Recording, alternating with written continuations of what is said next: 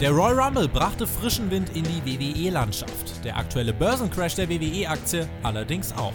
Mit dem anstehenden Start der XFL steht WWE vor einer strapazierenden Phase und das kurz vor WrestleMania. Das und mehr jetzt bei Hauptkampf.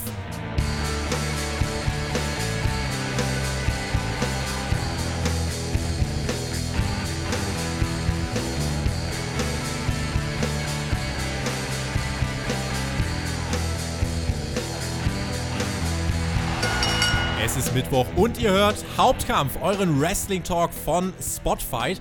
Heute mit einer Ausgabe, bei der sich einige wieder denken werden, was soll das denn? Ich will doch nur gutes, altes Catchen gucken. Geht mir weg mit euren Zahlen und Fakten und Daten und nun ja, die aktuellen Zahlen sind halt leider nicht so wirklich zu ignorieren. Damit meinen wir aber nicht die Ratings, sondern die WWE-Aktie und alles, was damit im Moment zu tun hat. Das und mehr gibt's in der nächsten Stunde von mir und von meinem Gast, und das ist in dieser Woche jemand, den ich selber schon in Podcasts gehört habe vor 6-7 Jahren. Das ist also für mich heute auch eine doch besondere Ausgabe. Ich muss so ein bisschen den Fanboy in mir zurückhalten, aber kriegen wir hin. Der ein oder andere kennt ihn als JME, ich kenne ihn als Jens. Heute ist er bei uns im Podcast und ich freue mich. Hallo! Einen wunderschönen guten Tag. Ich freue mich ebenso. Es ist mir ein Fest. Ich fühle mich geehrt. Du bist jemand, der... Ich fühle mich alt. Ja, tatsächlich zwischen uns liegt ja auch eine gewisse Altersspanne, aber die Erfahrung wird sich bemerkbar machen. Ihr werdet es im Laufe des Podcasts merken. Jens, jemand, den ich nicht ohne Grund sehr gut finde und für sehr kompetent halte, sondern du bist ja auch jemand, der sich viel mit diesen Quartalsberichten und so weiter auseinandersetzt und gerade für mich warst du so eine der begleitenden Internetfiguren, was Wrestling angeht und deswegen freue ich mich umso mehr. Wir werden uns beschäftigen, ja, mit dem, was da bei WWE gerade abgeht in Sachen Aktie, XFL, Quartalsbericht, Hausshows, ganz viele wirre Begriffe und wir beschäftigen uns mit Matt Riddle und Brock Lesnar. Das sind die Themen, für die ihr abgestimmt habt. Am Donnerstag wird WWE den Quartalsbericht für die letzten 3 Monate von 2019 veröffentlichen. Eine Woche vorher hat Vince McMahon ja seine beiden wichtigsten Offiziellen entlassen. So kann man es, glaube ich, bezeichnen. Michelle Wilson und George Barrios. Die beiden, die eigentlich neben ihm seit vielen Jahren führend operierten und jetzt einfach weg sind. Das ist das Hauptthema. Und irgendwas muss da ja im Busch sein. Und es muss vor allem was Größeres sein. Es gibt ja immer die Szenarien von wegen, was passiert eigentlich, wenn Vince McMahon einmal etwas zustoßen sollte. Wer übernimmt WWE? Und dann denken viele, ja, Triple H oder Stephanie McMahon spielen da eine Rolle. Tatsächlich sind die Namen Michelle Wilson und George Barrios da welche, die man gar nicht so vernachlässigen sollte, ne? Also das sind eigentlich 2 Namen, die sind nicht so auf der Bildfläche, aber die haben mehr Macht, als man denkt, oder? Ja, ganz genau. Also es heißt wohl auch, es waren die Nummer 2 und Nummer 3 in der Company. Ist auch relativ einfach zu erklären. Hunter, also Triple H, würde sicherlich die Kreativabteilung übernehmen und alles, was in den Shows passiert, an sich reißen. Aber WWE ist halt ein Aktienunternehmen, ne? Und da ist es auch wichtig, dass dort Leute an der Spitze stehen, die von den Anlegern und von den Börsenmaklern, sage ich mal, akzeptiert werden. Vince McMahon hat sich diesen Ruf irgendwie aber erarbeitet im Laufe der Jahrzehnte. Und es ist aber sehr davon abhängig, wer da ansonsten noch sitzt. Und da waren eben halt Barrios und Wilson die beiden welchen. Und die sind weg. Und das macht sich eben halt auch dann sofort bemerkbar. Und zwar nicht auf die gute Art und Weise. Weil sich jetzt halt die Börse die Frage stellt, was passiert denn, wenn Vince McMahon etwas zustoßen sollte? Der Mann wird auch nicht jünger. Und macht auch nicht weniger, ne? Der macht auch nicht weniger. Das ist auch schon angesprochen, aber wir werden sicherlich noch darauf zurückkommen, also eine eigene Football-Liga. Und die beiden waren weg und niemand wusste wirklich warum. Und das Ganze kam überraschend und die Aktie, ja, kann man sagen, die ging in den Keller. Auf jeden Fall sank sie auf dem Level zurück, ich glaube, von vor dem Fox-Deal. Über 20% hat man verloren, tatsächlich. Genau. Also man ist da wirklich weit zurückgefallen. Barrios, das war eigentlich der Mann, der gerade mit diesen Aktionären sehr viel geredet hat, während Michelle Wilson wohl diejenige war, die gerade für WWE-Network, internationale Distribution, TV-Verträge, das war so ihr Metier. Und auf die Frage, ob es überhaupt dann, oder eine Frage, die wir auch so ein bisschen noch gestellt bekommen haben, die ich auch immer wieder abgelesen habe, die ist, ist es überhaupt denkbar, dass Vince weil er ja auch gerade so viel macht, ist es denkbar, dass der WWE zu Lebzeiten irgendwie wieder in andere Hände geben würde? Oder ist es so, wie man es aus vielen Interviews herausliest, dass er wirklich erst von WWE ablässt, wenn er ins Gras gebissen hat? An welche Version glaubst du? Das ist immer ein bisschen schwierig, also weil man jetzt, es kommt halt ein bisschen drauf an, wie es zu Ende geht. Das klingt jetzt sehr makaber, aber das ist ja nicht bei jedem Menschen gleich. Soll heißen, wenn er von heute auf morgen einen Herzinfarkt bekommt und, sagen wir mal ganz ehrlich, bei dem Lebenswandel und bei seiner Arbeitsmoral ist es gar nicht so unwahrscheinlich, dass es so mal zu Ende gehen wird, dass er quasi mehr oder weniger von der Corona-Position das Zeitliche segnet.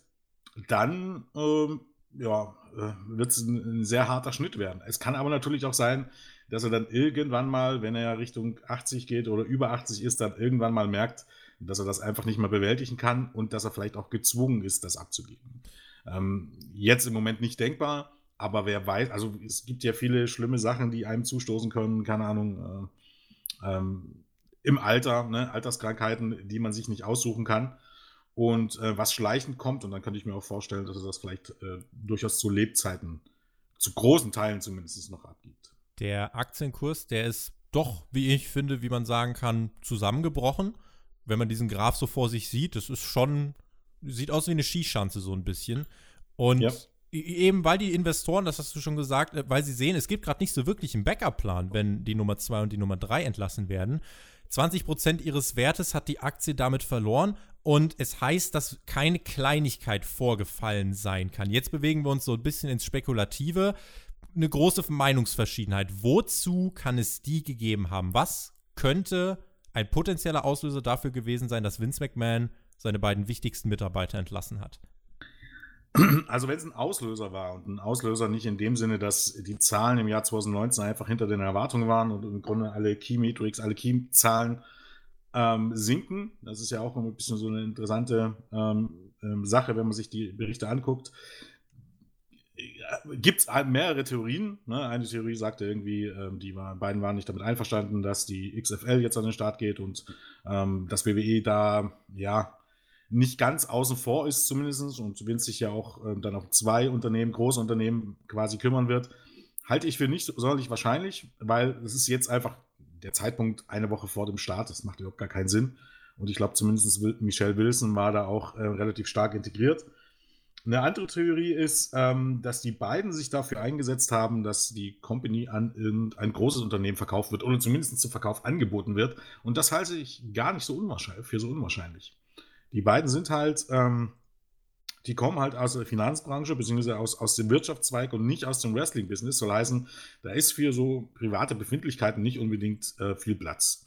Denen geht es darum, möglichst viel Geld zu verdienen. Und wenn man sieht, UFC hat vor, ich weiß jetzt gar nicht wie viele Jahren, das waren 3-4 Jahren, ja, den Besitzer gewechselt von den bisherigen, also Fertitas, haben das Ganze verkauft und zwar für, ich weiß gar nicht, das 2- oder 3-fache des geschätzten Preises. Und bei WWE sprechen wir dann von wie vielen? Also, wo der Aktienkurs hoch war, war es, glaube ich, 6-7 Milliarden die Company wert.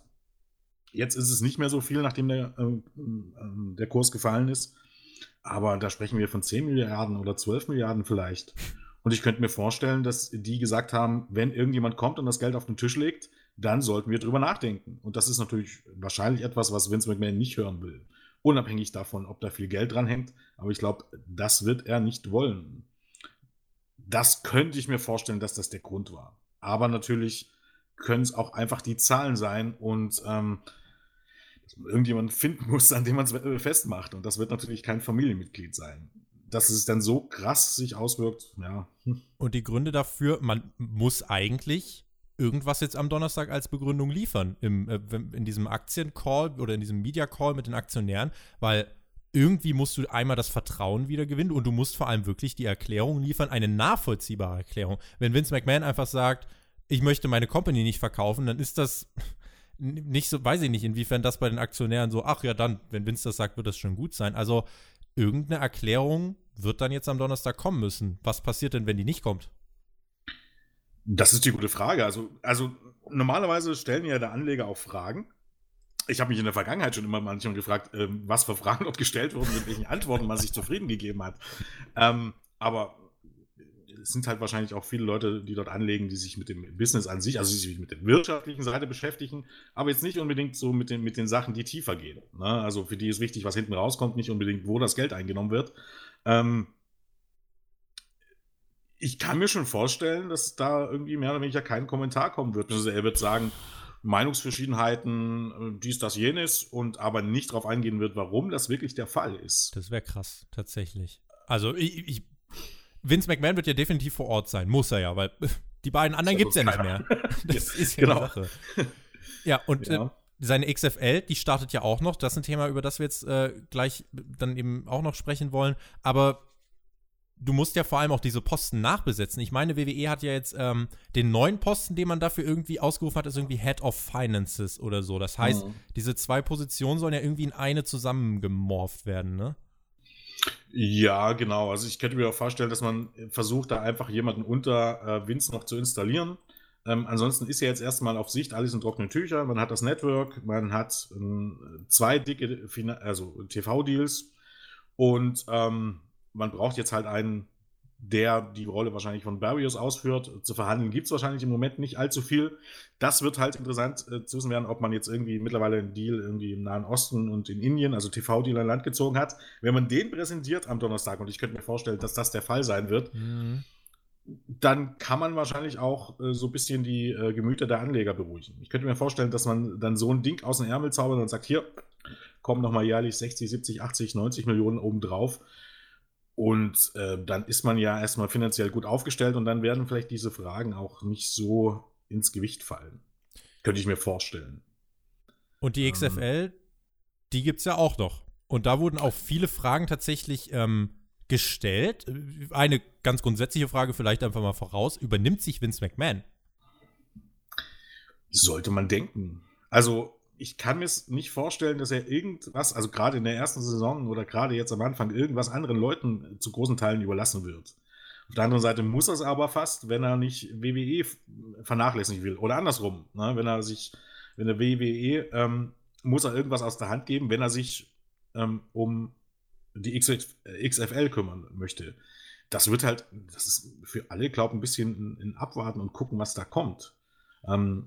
Grundsätzlich hat man jetzt mit Heyman bei Raw und mit Pritchard bei SmackDown zwei Leute, die das auch temporär manchmal auch schon alleine erledigt haben, Raw und SmackDown. Ich könnte mir vorstellen, dass man das jetzt erstmal versucht, weil in den ersten Wochen wird wohl Vince mit der XFL alle Hände voll zu tun haben, denke ich mal. Also auf jeden Fall. Nicht so ja. Ich habe mir die Ticketverkäufe der XFL auch mal angeschaut. Also da muss man irgendwie doch noch ein bisschen Promo-Arbeit leisten tatsächlich. Also ich habe kein Spiel gefunden, bei dem ich sagen würde, dass das zu, sagen wir mal, 70-80% ausverkauft ist oder so. Und ja. Ich kann nicht einschätzen, wie es in Amerika ist mit der Werbepräsenz der XFL. Es gab nach dem Super Bowl, gab es mal so einen Tweet von wegen Now it's our turn. Aber ich habe das Gefühl, dass die XFL jetzt generell gar nicht so in den Köpfen der Leute generell irgendwie sich eingebrannt hat. Das ist ja jetzt auch schon der zweite Versuch. Und bei mir schwingt eigentlich so ein bisschen mit, dass es einfach das Projekt, mit dem Vince McMahon es sich in erster Linie nochmal selber beweisen möchte. So seine eigene Herausforderung, wo er einfach nochmal sagen möchte, okay, ich kann das zu einem Erfolg machen. Aber da gehören halt doch noch ein paar mehr Sachen dazu, als halt der Wille. Ja, vor allem die Super Bowl ist gerade erst vorbei. Nächste Woche geht's mit XFL los. Viel Zeit ist also nicht mehr. Und viele Insider stellen sich die Frage, braucht man das jetzt in dem Moment? Die Amerikaner haben jetzt College Football hinter sich, sie haben die NFL-Saison hinter sich und normalerweise heißt es immer, jetzt haben sie halt Pause, ne? Einfach mal Pause von dem ganzen Football, der da ist, und diese Pause gibt es halt fortan nicht mehr. Man glaubt, dass die Ratings in der ersten Woche oder bei den ersten Spielen sehr gut sein werden, aber das heißt halt auch nicht viel. Es gab ja letztes Jahr schon diese andere Konkurrenz, Football-Liga, deren Name mir entfallen ist, die nicht mal eine Saison zu Ende gespielt haben. Die haben mit Top-Ratings angefangen, ließ relativ schnell nach.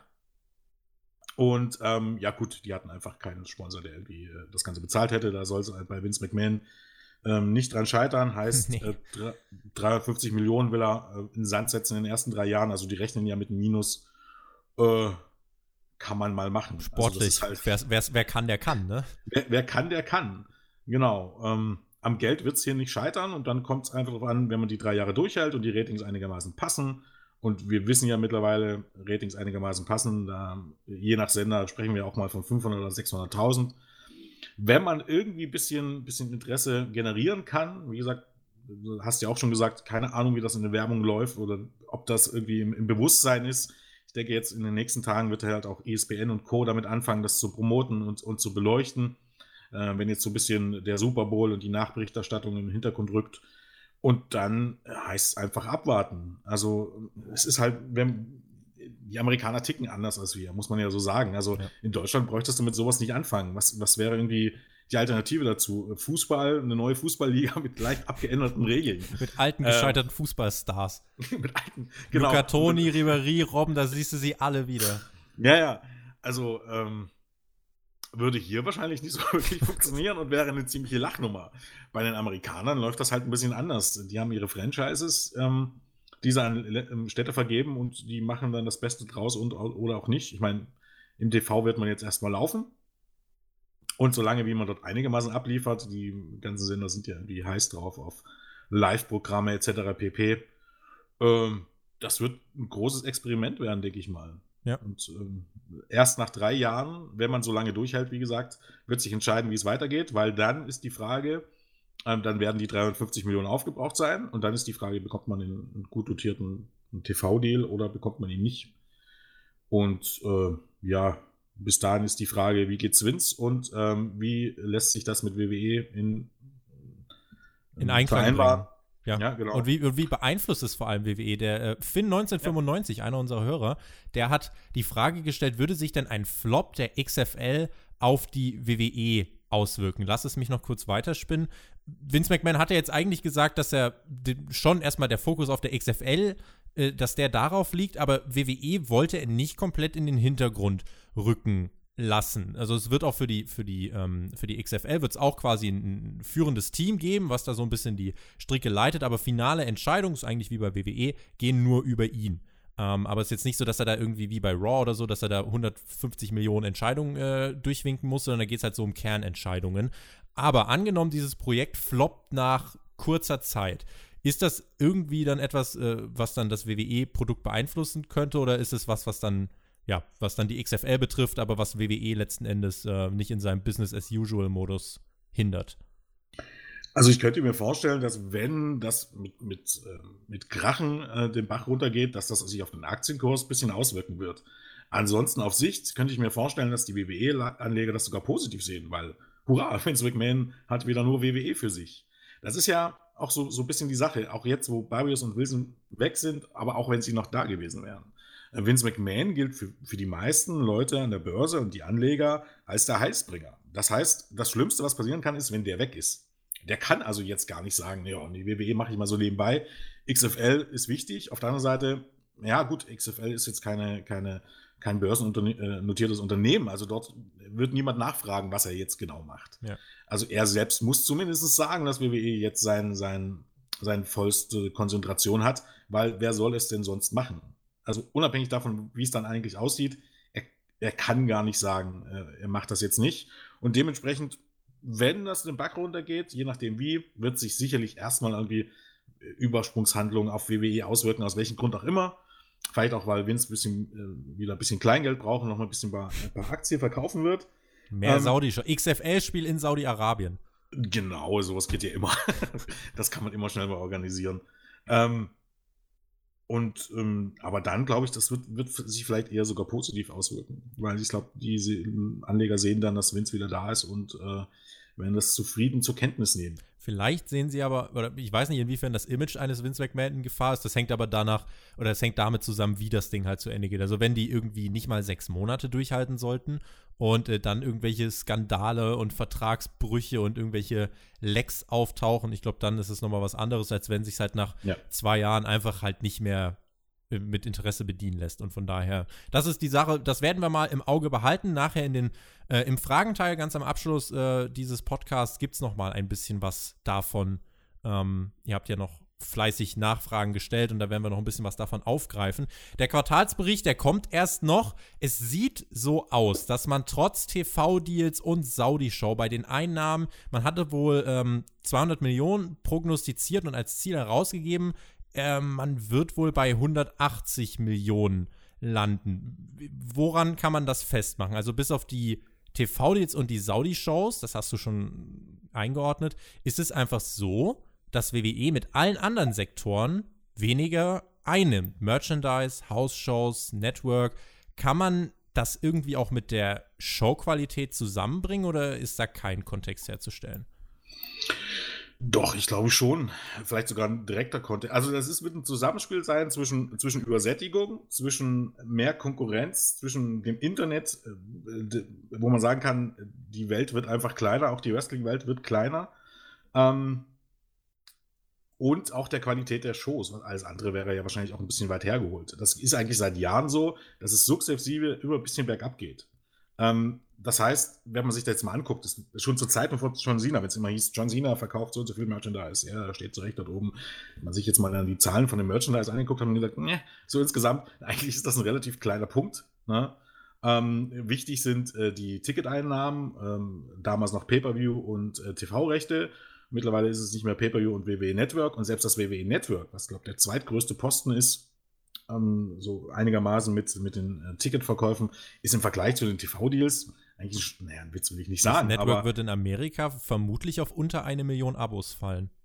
Aber auch logisch eigentlich. Ich meine, jetzt hast du NXT, was gibt's denn auf dem Network jetzt noch, außer die Pay-Per-Views? Pay-Per-Views, und die sind nicht gut aufgebaut. Ja. Und da sind wir halt wieder bei dem Kernproblem. Genau. Letztes Jahr blieb sogar so der ganz große Schwung für WrestleMania und Royal Rumble aus. Dieses Jahr, gut, steht es jetzt noch bevor, aber was sollte die Leute denn im Dezember ziehen?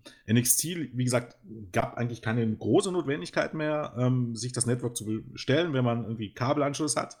Und dann hast du halt das Problem, ja, im letzten Quartal 2019, was gab es da groß? Survivor Series, ja, okay.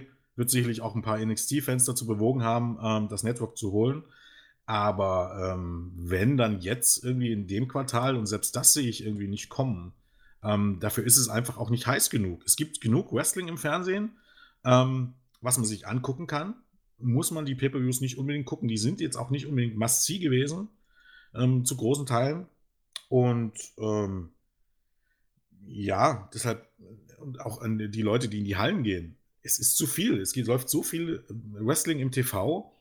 Klar, ich gehe ab und zu mal in die Halle, aber du kannst auch wissen, dass fast jede Gegend in den USA kommt Raw und Smackdown einmal im Jahr. Dann hast du für die Hardcore-Wrestling-Fans gibt's überall Wrestling. So heißen New Japan tourt immer mehr. Das sind bloß ein paar hundert Leute. AEW hat immer mehr Shows. Klar, paar hundert Leute, paar tausend Leute.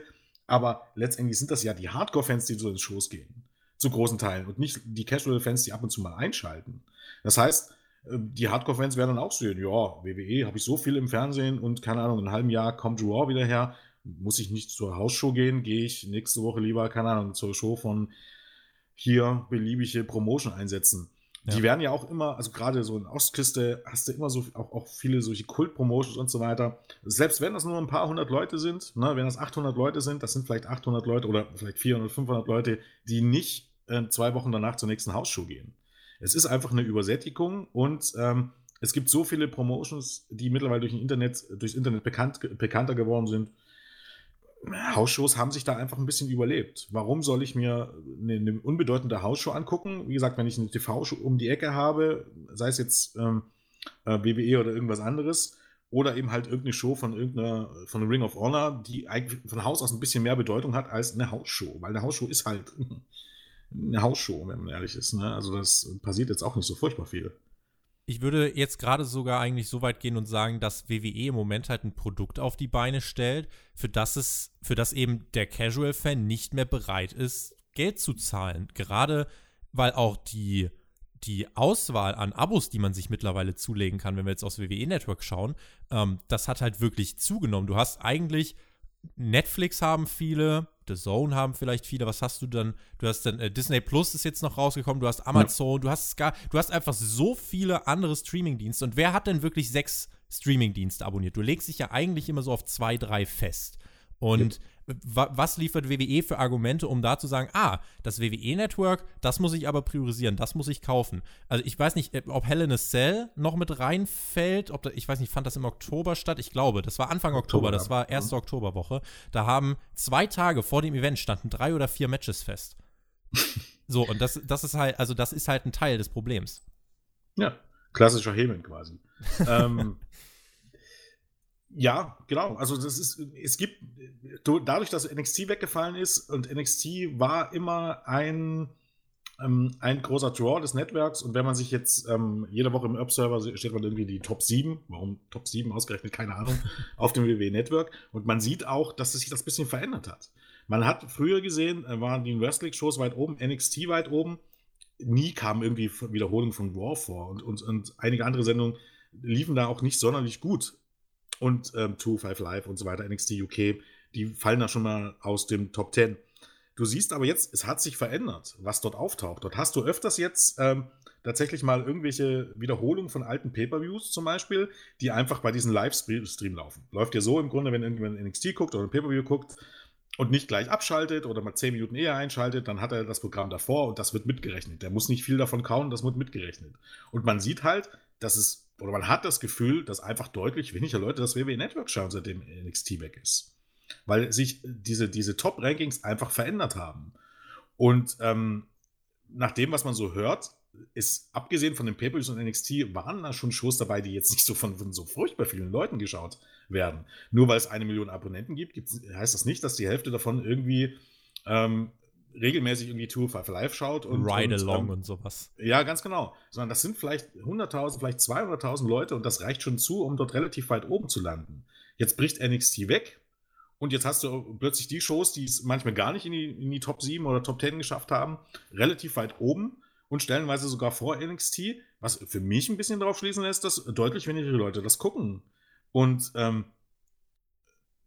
ja, also wir werden es am Donnerstag erleben. Also ich glaube, ich habe gestern auch eine Zahl gelesen, aber das kann natürlich auch einfach nur ein fiktiver Mist gewesen sein. Da war irgendwie die Rede was von 756.000 in den USA. Und das wäre ein ziemlich krasses Ding. Das wäre... Damit würde man WWE eigentlich schon eins auswischen. Ich weiß nicht, also international natürlich kommt noch ein bisschen was dazu, aber es geht natürlich vordergründig um die Zahlen in Amerika. Und ja, wenn die auf eine 3/4 Million zurückgehen, puh. Ja, und das wäre der Verweis. Da kann man dann mal überlegen, wie viele Leute schauen in Amerika WrestleMania. Das sind dann, ne, also weil, wenn man davon ausgehst, dass nicht mal komplett 100% der Network-Abonnenten auch wirklich jeden Pay-Per-View schauen dann vielleicht 500.000 in Amerika WrestleMania, vielleicht sogar weniger. Das ist.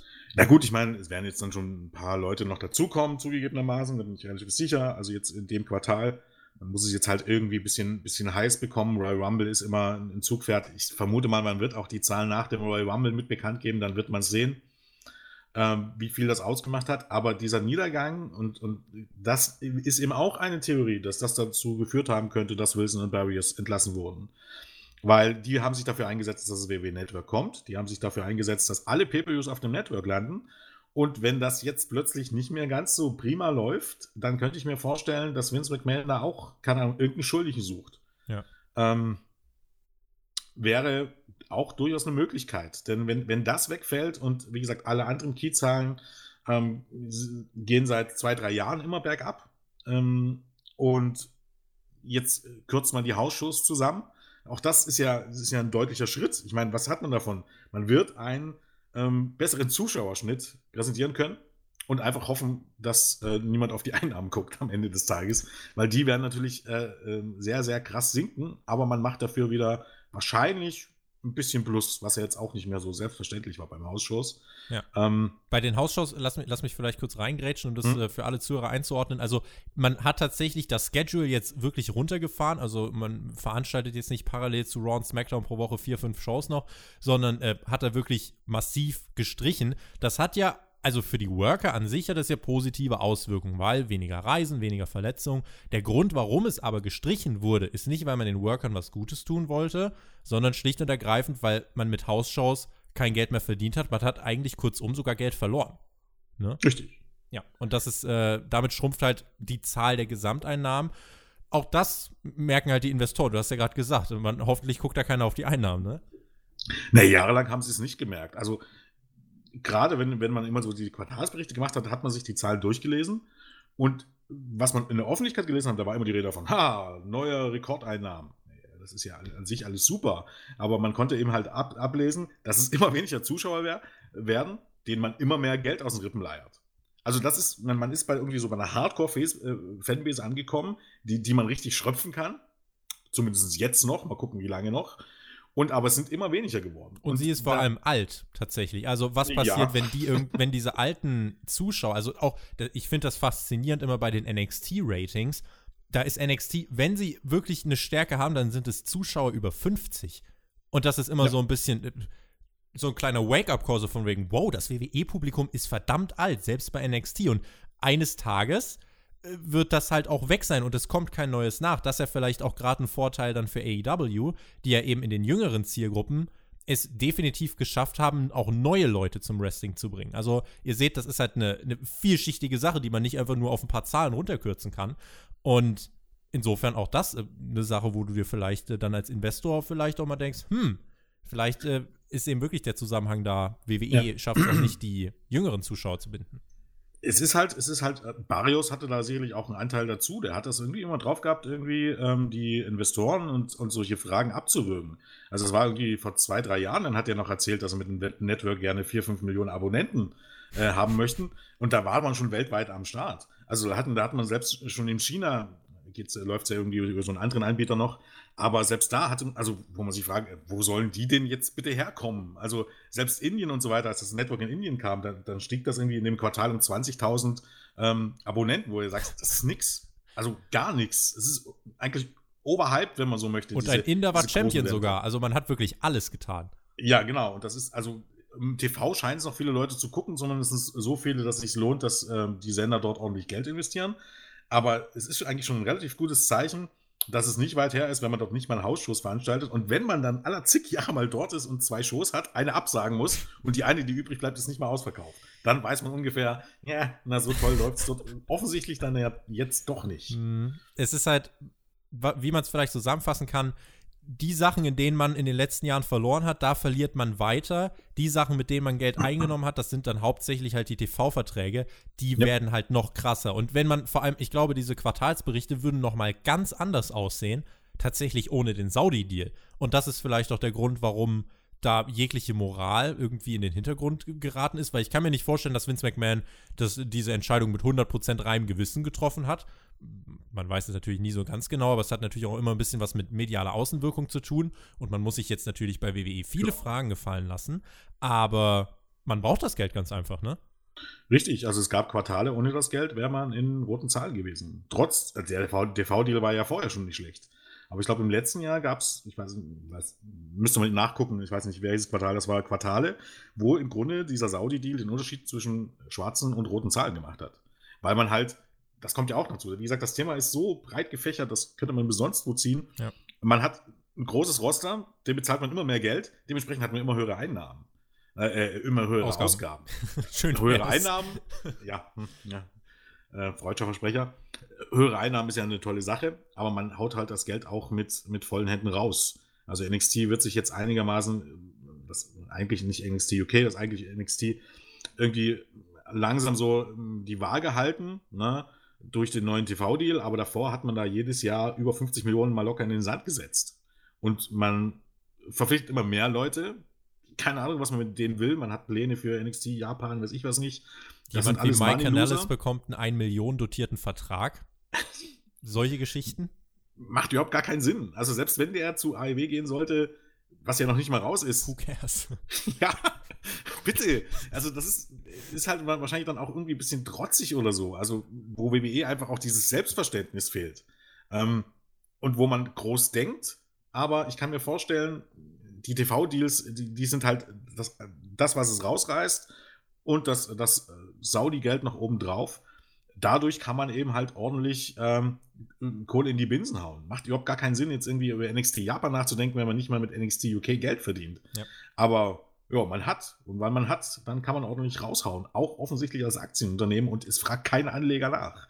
Es hat in den letzten Jahren nie irgendjemand nachgefragt, Moment mal, ihr habt immer mehr Einnahmen, aber das, was da am Ende des Quartals am Plus steht, das ist jetzt nicht so deutlich gestiegen. Und ja, dann stand halt Barrios da und hat erzählt, ja, dies und das und jenes und wir wissen auch schon, was wir anders machen. Und die haben das gefressen. Also warum auch immer, ich verstehe es halt nicht. Das habe ich bei den Anlegern manchmal auch gedacht, weil viele Sachen waren ja doch irgendwie abzusehen. Ich sag mal so, dass WWE diese Monster-TV-Deals bekommt, okay, damit war vielleicht nicht zu rechnen, aber dass die Ausgaben steigen, je breiter dein Roster wird und wenn bei Konkurrenz die Vertragssummen steigen, dass dann logischerweise die Summe der Ausgaben größer wird.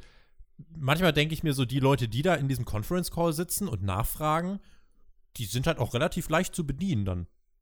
Ja, wirklich. Aber interessanterweise ja auch wirklich einige dieser Börsenexperten. Also dadurch, dass ich mich hier einigermaßen eingelesen habe und dort auch ein bisschen Überblick habe, bin ich verwundert, ob das immer so läuft. Also da gab es Börsenexperten, hast du die Hände über den Kopf zusammengeschlagen und es hat lange auch funktioniert. Auch dadurch, dass die Aktie auf $100 hochgegangen ist.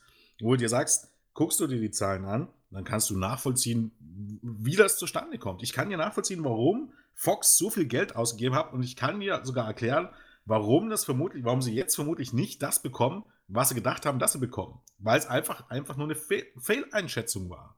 Die haben einfach drauf geguckt, die Ratings generell im TV, die gehen alle bergab und da hast du dann Smackdown und das ging mal 2 Jahre nicht bergab. Und es gibt aber eine einfache Erklärung, warum das so ist. Erstens, der Wechsel von Sci-Fi auf USA, das ist ein ziemlich großer Sprung gewesen in Sachen Größe und dann ist Smackdown live gegangen, das sollte ein bisschen was ausmachen und dann gab es die Roster-Trennung. Also eine komplett unbedeutende Show wurde eine Show, die man sich, wenn man Fan von XYZ ist, John Cena damals zum Beispiel, musste man sich angucken, um den zu sehen. So heißt, es war nachvollziehbar, warum die Ratings einigermaßen gleich geblieben sind, während alles andere gesunken ist. Und bei Fox war man offensichtlich der Meinung, oh, guck mal, das bleibt stabil, den puttern wir jetzt mal richtig Kohle rein. Und dann, jetzt sieht man eben, ja nee, eigentlich ist es nicht stabil gewesen. Es gab nur Gründe, warum es stabil geblieben ist. Ansonsten geht es trotzdem bergab. Man hat mit 3,5 Millionen gerechnet, hat gesehen dann vorher schon, bevor es irgendwie auf Fox gestartet ist, naja, das wird eher nichts werden. Dann direkt auch runterkorrigiert, dann hat man irgendwie erwartet, naja, dann bitte im Schnitt wenigstens so 2,8 Millionen und jetzt ist SmackDown bei 2,5 gelandet und wir sagen, es ist gut. Also es war halt eigentlich schon zwischendurch bei 2,3 Millionen und das war fast wieder das alte Senderniveau. Genau, und von Preis-Leistungs-Verhältnis, da gibt es auch interessante Statistiken, zahlt Fox mit Abstand das meiste Geld für, so gut, 18 bis 49 ist man immer auf Platz 1, also Hauptzielgruppe, Kabel-TV. Dafür bezahlt man am Ende, das ist okay, ne, braucht man nicht drüber reden, wenn man auf Platz 1 landet, dann ist man es auch irgendwie wert, aber auch da haben die sich ein Rating von 1,0 erhofft und man dümpelt zwischen 0,7 meistens und 0,8 rum. Also auch relativ weit von dem entfernt, für was man eigentlich bezahlt hat. Vielleicht kleiner Vergleich an der Stelle. AEW erreicht in guten Wochen 0,5. Ich glaube, sonst sind sie jetzt immer so bei 0,4 in der Hauptzielgruppe. Um vielleicht jetzt mal deutlich zu machen, also das ist jetzt kein extrem krasser Unterschied. Und auch WWE bleibt da so ein bisschen hinter den Erwartungen zurück. Lass uns das Thema abschließend eine letzte Sache. Ja. Es ist ja eine vielschichtige Thematik. Das ist jetzt, glaube ich, klar geworden und ich bin mir sicher, wir könnten hier 5 Stunden Hauptkampf draus machen. Aber der Quartalsbericht am Donnerstag, der wird ein Schlüssel werden. Vielleicht wird es dann auch kommende Woche bei Hauptkampf nochmal ein Thema. Das hängt von eurem Themenvoting ab. Sagt uns gern Bescheid. Sagt uns auch gern, was ihr von Jens haltet, weil das ist, glaube ich, jemand, der für diese Thematiken jemand ist, auf den man auf jeden Fall bauen kann. Aber um vielleicht trotzdem eins klarzustellen, bei allen Szenarien, die wir hier skizzieren, diese Firma ist nicht existenziell in Bedrängnis. Also egal, was passiert, WWE ist für die nächsten 5 Jahre, heißt es eigentlich immer, definitiv abgesichert. Und wenn sie einen schwarzen Bildschirm am Montag senden. Ich denke auch. Also da müsste schon Vince McMahon sterben und keine Ahnung, man müsste Vince Russo zurückholen, um die Shows zu booken. Dann bin ich relativ zuversichtlich, dass man das in 5 Jahren irgendwie in die Binsen haut. Aber ansonsten, also das ist halt so eine Company, das ist wie NFL und so weiter. Das kannst du eigentlich kannst du es nicht versauen. Also so inkompetent kannst du nicht sein. Aber es sind halt einfach nur Alarmsignale, auf die man eingehen sollte, die sich am Ende auf die Qualität irgendwie zurückführen lassen. Denn das ist immer... Hast du irgendwas, was heiß ist? Ich baue jetzt eine gute Überleitung für dich auf. Hast du irgendwas Heißes und hast du junge Stars, die junge Leute ansprechen, passiert dir das nicht. Daran mangelt es WWE. Du bist ein Profi. Man merkt es. Man könnte meinen, du hast schon mal gepodcastet. Junge Profis. Ja, so jung ist er gar nicht. Matt Riddle ist 34. Ne? Ja. Das jung für WWE-Verhältnisse. Jung für WWE-Verhältnisse, aber auf jeden Fall einer, von dem alle sagen, der sollte doch mal ein ganz großer werden. Ein ganz großer, das ist schon Brock Lesnar. Und genau diese beiden Namen, die sind wohl vor dem Royal Rumble irgendwie so ein bisschen aneinander geraten. Es gab für die NXT-Stars eine Belehrungssitzung, in der wurden sie dazu angehalten, doch bitte keine Main-Roster-Stars in Social-Media-Posts zu markieren, ohne eine Zustimmung zu haben. Nun, was hat sich der Herr Riddle gedacht? Der hat ein bisschen sich mit Brock Lesnar angelegt und dann gab es wohl auch Backstage eine Konfrontation. Ich will jetzt gar nicht irgendwie da in die Spekulation einsteigen, was da gesagt worden sein könnte. Ich glaube, diese Konfrontation als Gegenstand reicht jetzt vielleicht schon aus. Matt Riddle hatte ja auch schon seinen Zwist mit Goldberg. Ist das einfach jemand, der aneckt, oder sind Goldberg und Brock Lesnar zu dünnhäutig? Das ist vielleicht beide Sachen. Ich glaube einfach, Matt Riddle ist Lesnar, gut, ist ja auch, kommt auch langsam in die Jahre, wobei so alt ist er ja noch nicht. Aber vor allem Bill Goldberg, das ist eine andere Generation.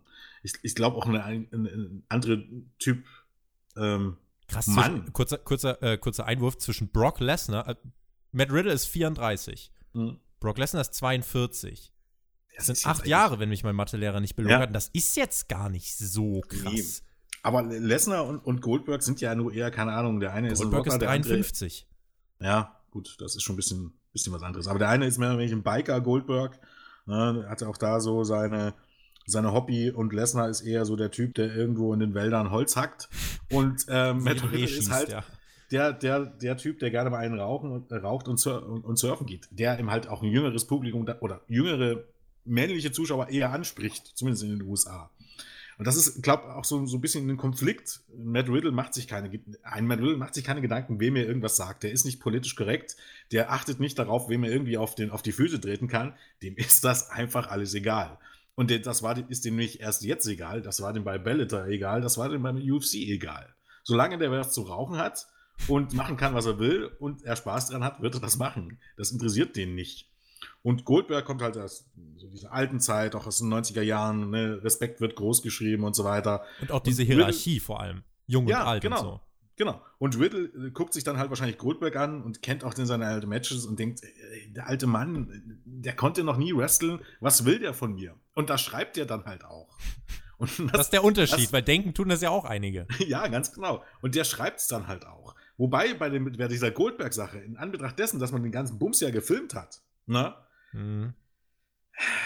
Ich weiß nicht, das war doch eigentlich auch schon zu Heyman-Zeiten, oder? Man weiß, um ehrlich zu sein, ja jetzt nicht so ganz genau, was dort alles mittlerweile Storyline ist, oder was dort einfach auch ein bisschen so nach außen getragen wird und übergespielt wird, einfach um es vielleicht auch ein bisschen Hype zu erzeugen oder Gesprächsstoff zu erzeugen und vielleicht irgendwann mal ein Match draus zu kreieren. Bei Riddle jetzt spricht zumindest dagegen, dass seine Teilnahme am Royal Rumble ja jetzt nicht irgendwie nach zukünftigen Monster-Push irgendwie aussah. Nee, nicht so wirklich. Es war eine Eliminierung in 10 Sekunden, 20 Sekunden. War nicht ganz so glorreich, der Auftritt. Und es hieß danach auch, das war die Bestrafung für das, was davor vorgefallen ist. Riddle ist ja jemand, du hast ja seine Art und Weise jetzt schon geschildert, was das irgendwie, was so ein bisschen das Antiklimatische daran ist. Er war ja eben schon immer so. Und eigentlich passt das doch gar nicht so zu diesem Saubermann-Image, weil WWE verpflichtet ja eigentlich doch ganz gern Leute, die ja zumindest bei Amtsantritt oder bei der Verpflichtung eine weiße Weste haben. Matt Riddle ist halt jemand, das war immer dieser lässige, kiffende Bro, und genau dieses Gimmick ist er ja jetzt auch bei NXT beispielsweise, und es funktioniert ja, aber es passt halt irgendwie nicht so wirklich zu dem, was WWE halt verkörpert. Ich glaube, New Japan war irgendwie drauf und dran, ihn zu holen, kurz vor seiner WWE-Zeit, bis sie dann gesagt haben, ja, nee, dann kriegt er jetzt Dann doch, dann will ich ihn doch haben. Ja. Und das ist so, genau, WWE denkt sich dann, nö, wir wollen den jetzt haben. Obwohl man sich vielleicht auch so gedacht hat, ja, was machen wir dann eigentlich mit ihm? Weil dieser Weed-Background ist halt dieser starke Kontrast zu dem, was WWE eigentlich haben möchte. Ja, genau. Also es ist wahrscheinlich auch so, man weiß nicht, wie Hunter darüber denkt, und ne, Rauchen, wenn man irgendwie nicht außer auf synthetisches Marihuana zurückgreift, dann bekommst du eine Geldstrafe, das kommt nie raus und alles ist gut. Wird man dem wahrscheinlich eingebläut haben. Ne, bitte lass dich nicht erwischen, und wenn dann nur mit synthetischem Marihuana, dann ist alles Paletti bei uns. Ich denke mal, es gibt auch eine Differenz zwischen dem, was Hunter in den Leuten sieht, weil nicht jeder mag Matt Riddle, brauchen wir nicht drüber reden. Aber er hat natürlich das Charisma, er muss sich nicht verstellen und er hat eben halt eine Art und Weise, die ein junges Publikum oder einen Teil des jungen Publikums anspricht. Er hat Starpotenzial und das sieht man ja auch bei WWE, ne? Oder zumindest sehen das die Leute bei NXT. Das ist ein bisschen was ganz anderes, was im Grunde dann Vince McMahon daraus macht oder Kevin Dunn daraus macht, wenn die den Typen dann wahrscheinlich sehen, der barfuß rumläuft, die ganze Zeit Bro labert und bekifft rumkommt. Könnte ich mir vorstellen, da haben wir wieder das Problem mit den Generationenkonflikten, was du bei NXT wahrscheinlich nicht hast. Auf der einen Seite sehen sie Starpotenzial und wollen auch nicht, dass der irgendwo anders hingeht, ne? Weil wenn es jemand anders haben will, dann will ich es dann doch haben. Das ist halt so ein bisschen... Wie man es von Kleinkindern kennt, das kennt man auch im Wrestling-Business. Das ist auch nicht auf WWE alleine gemünzt, das gehört halt offensichtlich irgendwie dazu. Und jetzt ist er da und bei NXT wird er ordentlich eingesetzt, aber auch nicht so, dass du sagen könntest, der wird jetzt zum Monster gepusht. Also Matt Riddle, für die da draußen, die es nicht verfolgt haben, der ist umgestiegen von MMA auf Wrestling und innerhalb eines Jahres war der so großartig und so ein toller Pro-Wrestler und irgendwann einer der Besten der Welt, dass das ein Selbstläufer war. So heißt, das ist eigentlich jemand, den du bringst, den die Leute ja auch schon kannten, den du bis zum Mond pusht und den Titel gibst und das genau und das einfach laufen lässt. Und selbst das macht man ja bei NXT nicht und das ist, glaube ich, schon ein Zeichen, dass man dem Ganzen wahrscheinlich nicht so ganz traut. In 2 Wochen Takeover Portland, da wird er Jagd auf die Tag-Team-Titel machen, mit Pete Dunne an seiner Seite. Großartiges Tag-Team, also das Charisma, ja, was das Ganze trägt, was natürlich von ihm ausgeht und von Matt Riddle, der halt einfach nur mürrisch hingucken muss, um das Ganze zu ergänzen. Und selbstverständlich natürlich die In-Ring-Leistung dieser beiden. So, und das wird auch zu Recht, finde ich, halt gefeiert und das ist wirklich auch eine gute Kombination, aber und das ist eben genau das, was so ein bisschen das unterstreicht, was du gerade gesagt hast. Ist es wirklich das, was Matt Riddle bei NXT sein sollte? Ist es das Maximum, was man aus ihm rausholen kann? Er ist ja jetzt auch nicht erst seit einem Monat bei NXT, sondern echt schon ein bisschen länger.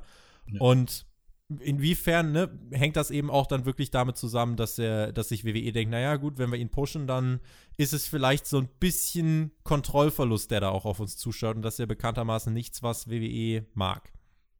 Und was ihn wahrscheinlich auch nicht positiv am Ende sich auswirkt auf das Ganze. Weil genau eigentlich sowas braucht man.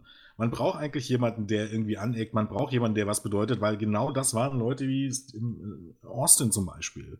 Oder The Rock. Du brauchst nicht jemanden, der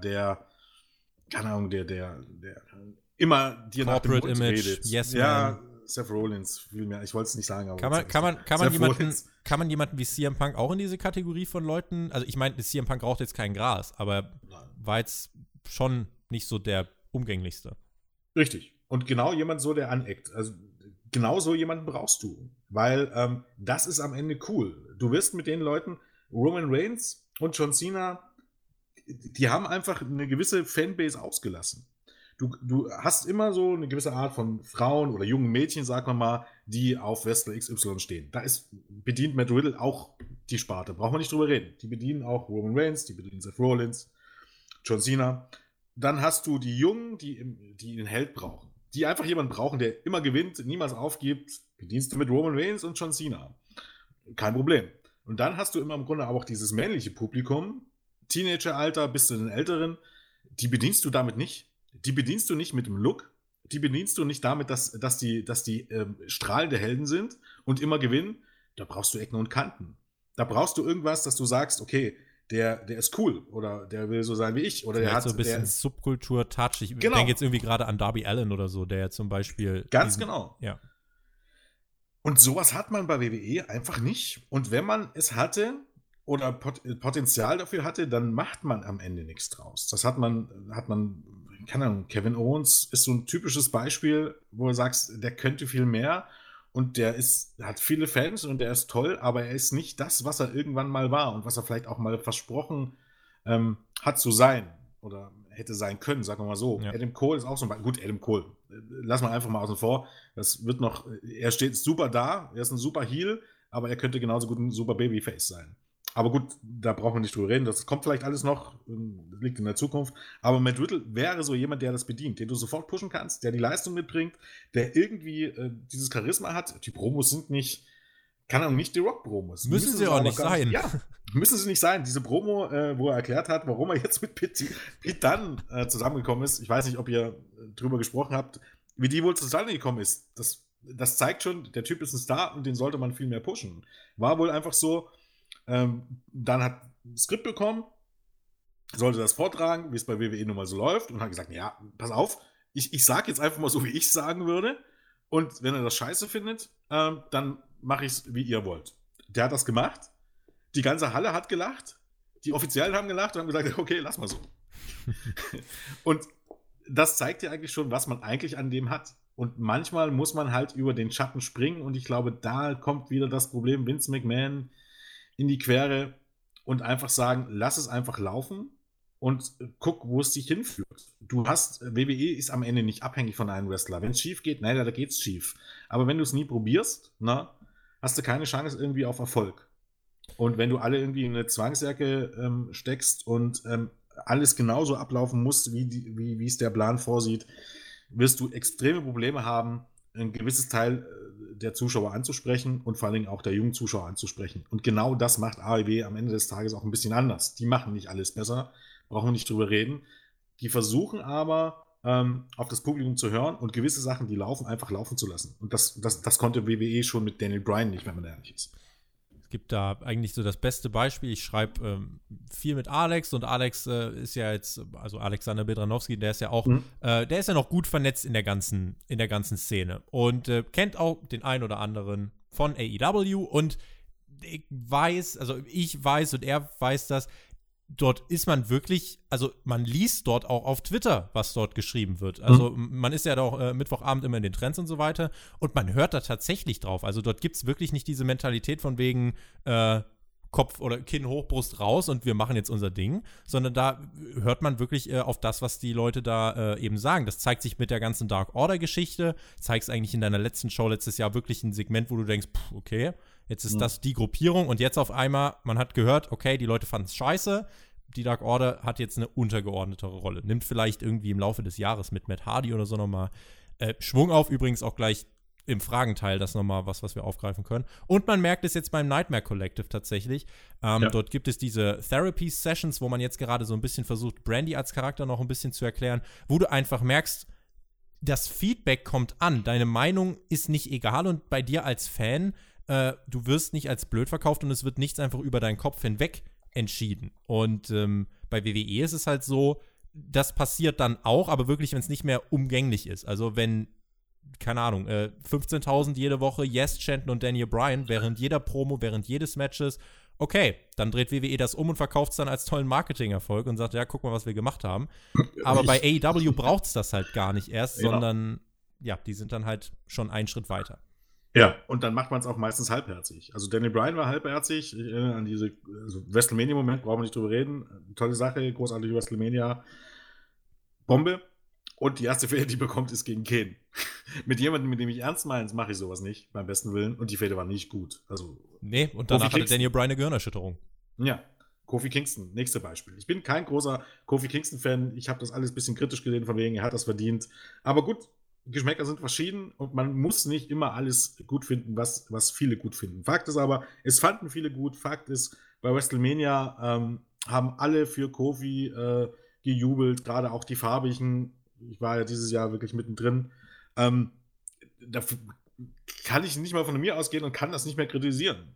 So heißen, es ist einfach mein persönlicher Geschmack, und wenn ich sehe, dass der offensichtlich nun mal eine absolute Ausnahme ist, kann ich das nicht kritisieren. Aber was du kritisieren kannst, ist dann, wie man damit umgegangen wird. Wenn man das Ganze einfach halbherzig durchzieht, indem man Lesnar in ein paar Sekunden gewinnen lässt, und dann ist Kofi wieder einer von den Tag-Team und weit entfernt, genauso weit entfernt vom Main-Event wie vorher. Du ziehst es halt einfach nicht durch. Es sind Momentaufnahmen. Du zeigst halt allen Leuten eigentlich erst 6 Monate hier. Guck mal, dieser ewige Mitkader, der ist jetzt auf einmal wieder top-notch. Und dann von hier auf jetzt zeigst du, ja, nee, eigentlich, warum investiert ihr überhaupt eure Emotionen in ihn? Lasst das mal wieder. Ist eigentlich auch immer noch ein Mitkader. Und das, obwohl ich eigentlich diesen Titelrun von Kofi gar nicht mal so verkehrt fand. Aber das ist jetzt nicht das Thema, aber das einfach nochmal, um das so ein bisschen zu verdeutlichen. Ich habe das gerade schon angerissen. AEW, Matt Hardy, der, unser Hörer David Regeling hat gefragt, was könnte AEW in den nächsten Monaten, Jahren helfen, um sich weiterzuentwickeln? Sind es neue Titel, neue Kooperationen oder neue Verpflichtungen?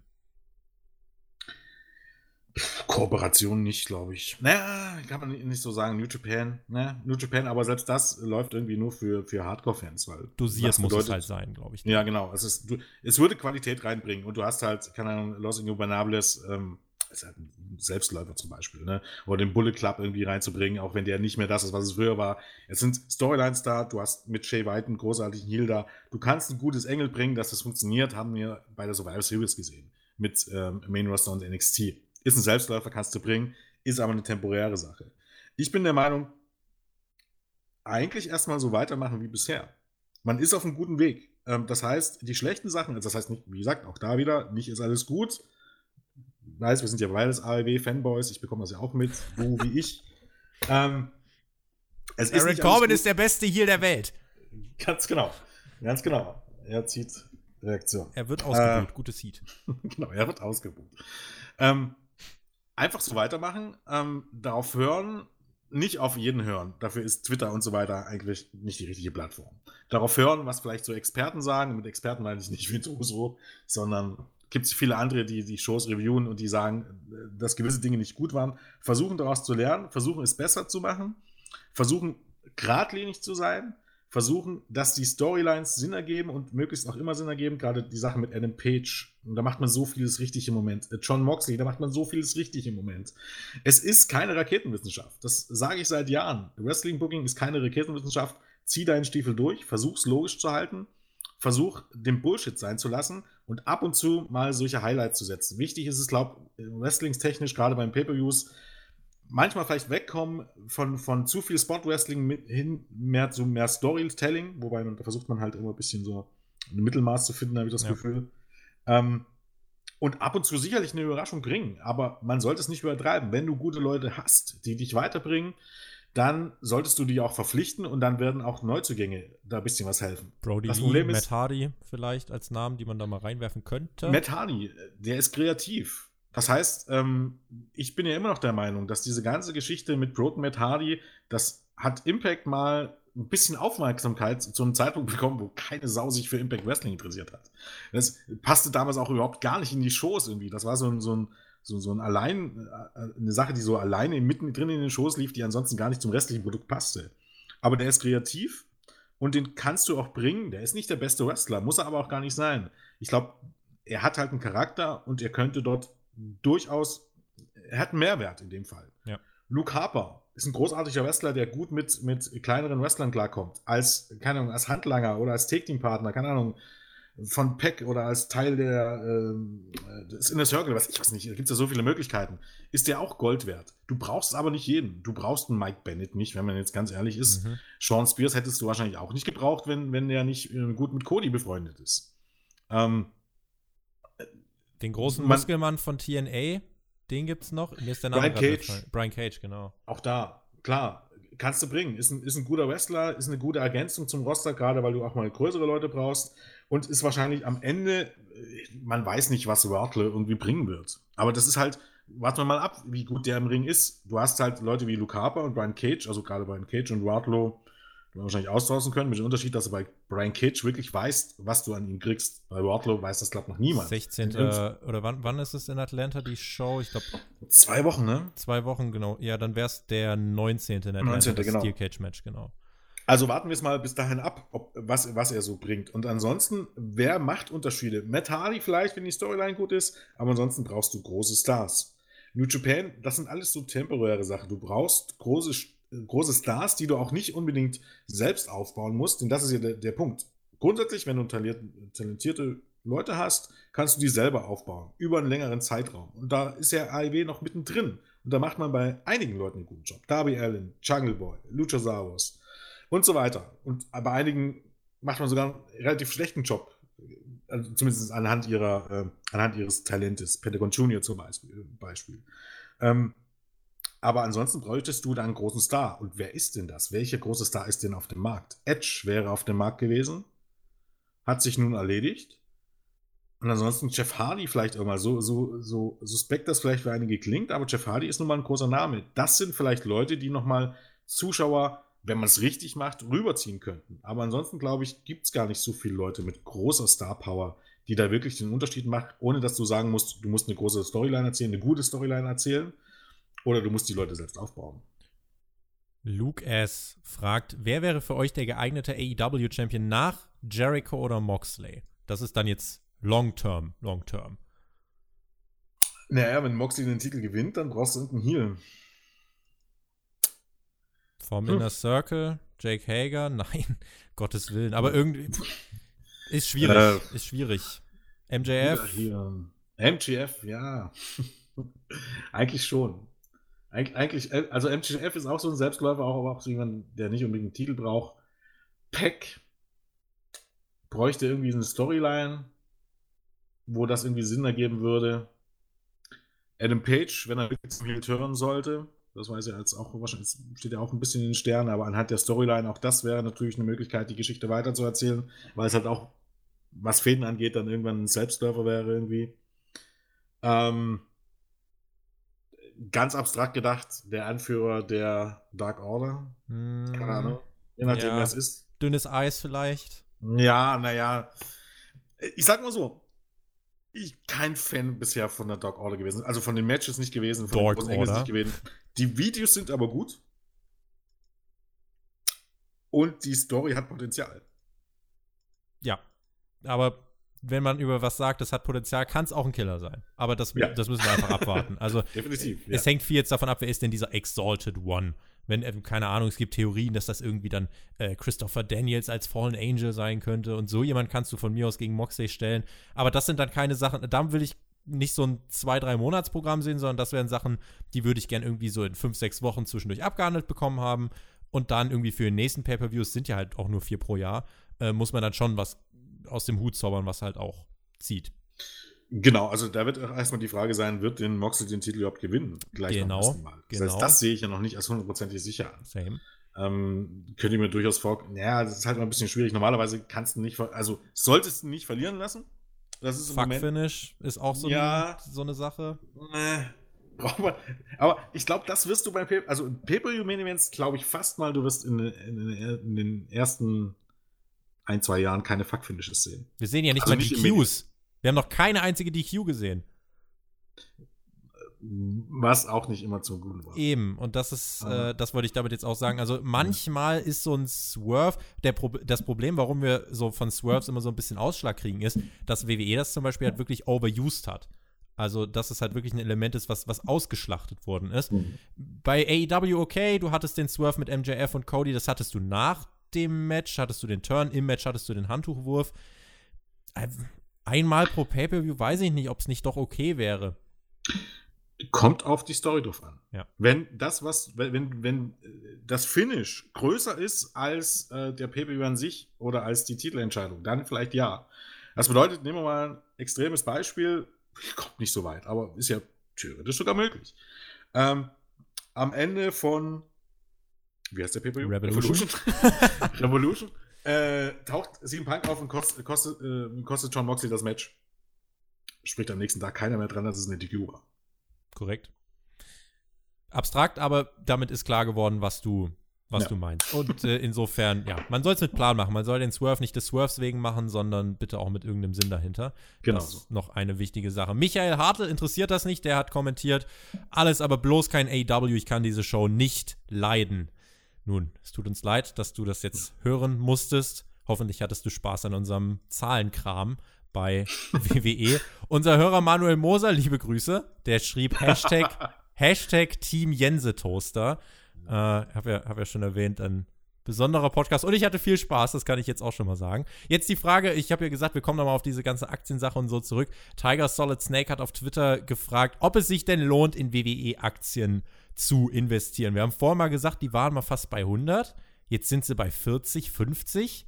Ich habe keine Ahnung von Aktien, aber ich würde sagen, ja. Ja, schnellstmöglich. Wenn's, ich weiß nicht, wann dieser Podcast hier kommt. Morgen aber früh, Mittwoch, 7 Uhr. Okay, dann am besten noch vor dem Quartalsbericht. Also ich muss davon, also investiere nicht zu viel. Also nicht Bausparvertrag irgendwie auflösen oder so. Schlechte Idee. Aber man muss einfach sehen, das glaubt, diese Entlassung von Barrios und Wilson zieht das Ganze auch ein bisschen runter. Die Aktie war nie $100 wert. wie viele das irgendwie vorausgesagt haben, weil sowas wie jetzt kommt, war irgendwie abzusehen. Die ist aber auch nicht 40 oder 42 oder 46 $46 wert, sondern irgendwo in der Mitte. Soll heißen, ich denke mal, das wird in den nächsten Monaten, wenn die Leute feststellen, wie viel Kohle da aus dem TV-Deal von Fox fließt, und das geht ja erst dieses Jahr so richtig los, ne? Im letzten Quartal auch, aber so richtig erst in diesem Quartal, wird das wieder steigen. Und dann hast du ja immer noch, ne, wie gesagt, vielleicht Network irgendwie, ja, neue Möglichkeiten, die sie da anbieten wollen, etc. pp. Ich könnte mir schon vorstellen, dass das wieder auf 60 steigt und das könnten $20 oder so Unterschied sein. Also jetzt im Moment, ich glaube, ist die Aktie unterbewertet. Eine Frage noch zum Abschluss, die komplett aus dem Zusammenhang gerissen ist. Nix AEW, nix mit irgendwie Aktien und so weiter. Jay Silent hat über Instagram gefragt. Ja, Instagram. Er hat gefragt, wie lange wir bei WWE denn noch Pyro genießen können. Oder verschwindet das bald wieder? Liebe Grüße aus Australien, die geben wir sehr gern zurück. Ich würde sagen, Pyrotechnik wird uns bei WWE jetzt erstmal wieder erhalten bleiben. Ich denke auch. Also solange wie man jetzt nicht wieder Kosten einsparen muss, und ich wüsste nicht mit dem TV-Titel warum und wie, weshalb, wieso, und solange wie AEW Pyro hat, bin ich mir relativ sicher, werden wir bei WWE weiter Pyro sehen. Vielleicht sogar noch mehr als vorher. Könnte ich mir gut vorstellen, dass man das vielleicht sogar noch ein bisschen ausbaut, weil gestrichen hat man es wegen der Kohle, wo es ein bisschen düster aussah. Und weil man nicht irgendwie jemand anders hatte, der es genutzt hat. Also richtig, ganz genau. Ja, das war die Sache. Da waren die LED-Boards zwischendurch ganz cool. Dann die 3D-Einblendung. Mittlerweile ist es 3D-Einblendung plus Feuerwerk plus Hundefutter. Wie dem auch sei. Damit der Punkt hinter dieser Hauptkampfausgabe. Jens, das hat sehr viel Spaß gemacht. Vielen lieben Dank. Mir ebenso. Vielen lieben Dank für die ganzen Einblicke etc. Und wie das hier bei Podcasts ist mit mir, du wirst gleich die Abmoderation zugespielt bekommen. Du kannst dich jetzt mental darauf vorbereiten. Ich bedanke mich fürs Zuhören und würde mich freuen, wenn wir einiges von euch lesen würden. Wie fandet ihr Jens? Wollt ihr ihn wiederhören? Hat #TeamJensetoaster eine Zukunft? Das wäre die Sache, die ihr uns gerne in den Kommentaren schreiben dürft. Ansonsten natürlich AEW und NXT. Diese Reviews kommen. Smackdown, Bill Goldberg wird zurückkehren. Ja, glaubt man's denn? Es wird groß und größer. Und nächste Woche selbstverständlich Hauptkampf mit den News zum Quartalsbericht. Also hört gern rein. Das war's für diese Woche. Jetzt hatte ich Schlussworte. Danke fürs Zuhören. Genießt Wrestling. Auf Wiedersehen. Tschüss. Danke fürs Zuhören, danke an Tobi, der mich eingeladen hat. Abonniert Spotify, die Jungs machen einen guten Job, und ansonsten wünsche ich euch eine schöne Woche und eine schöne Wrestling-Woche, sage ich mal so. Tschüss!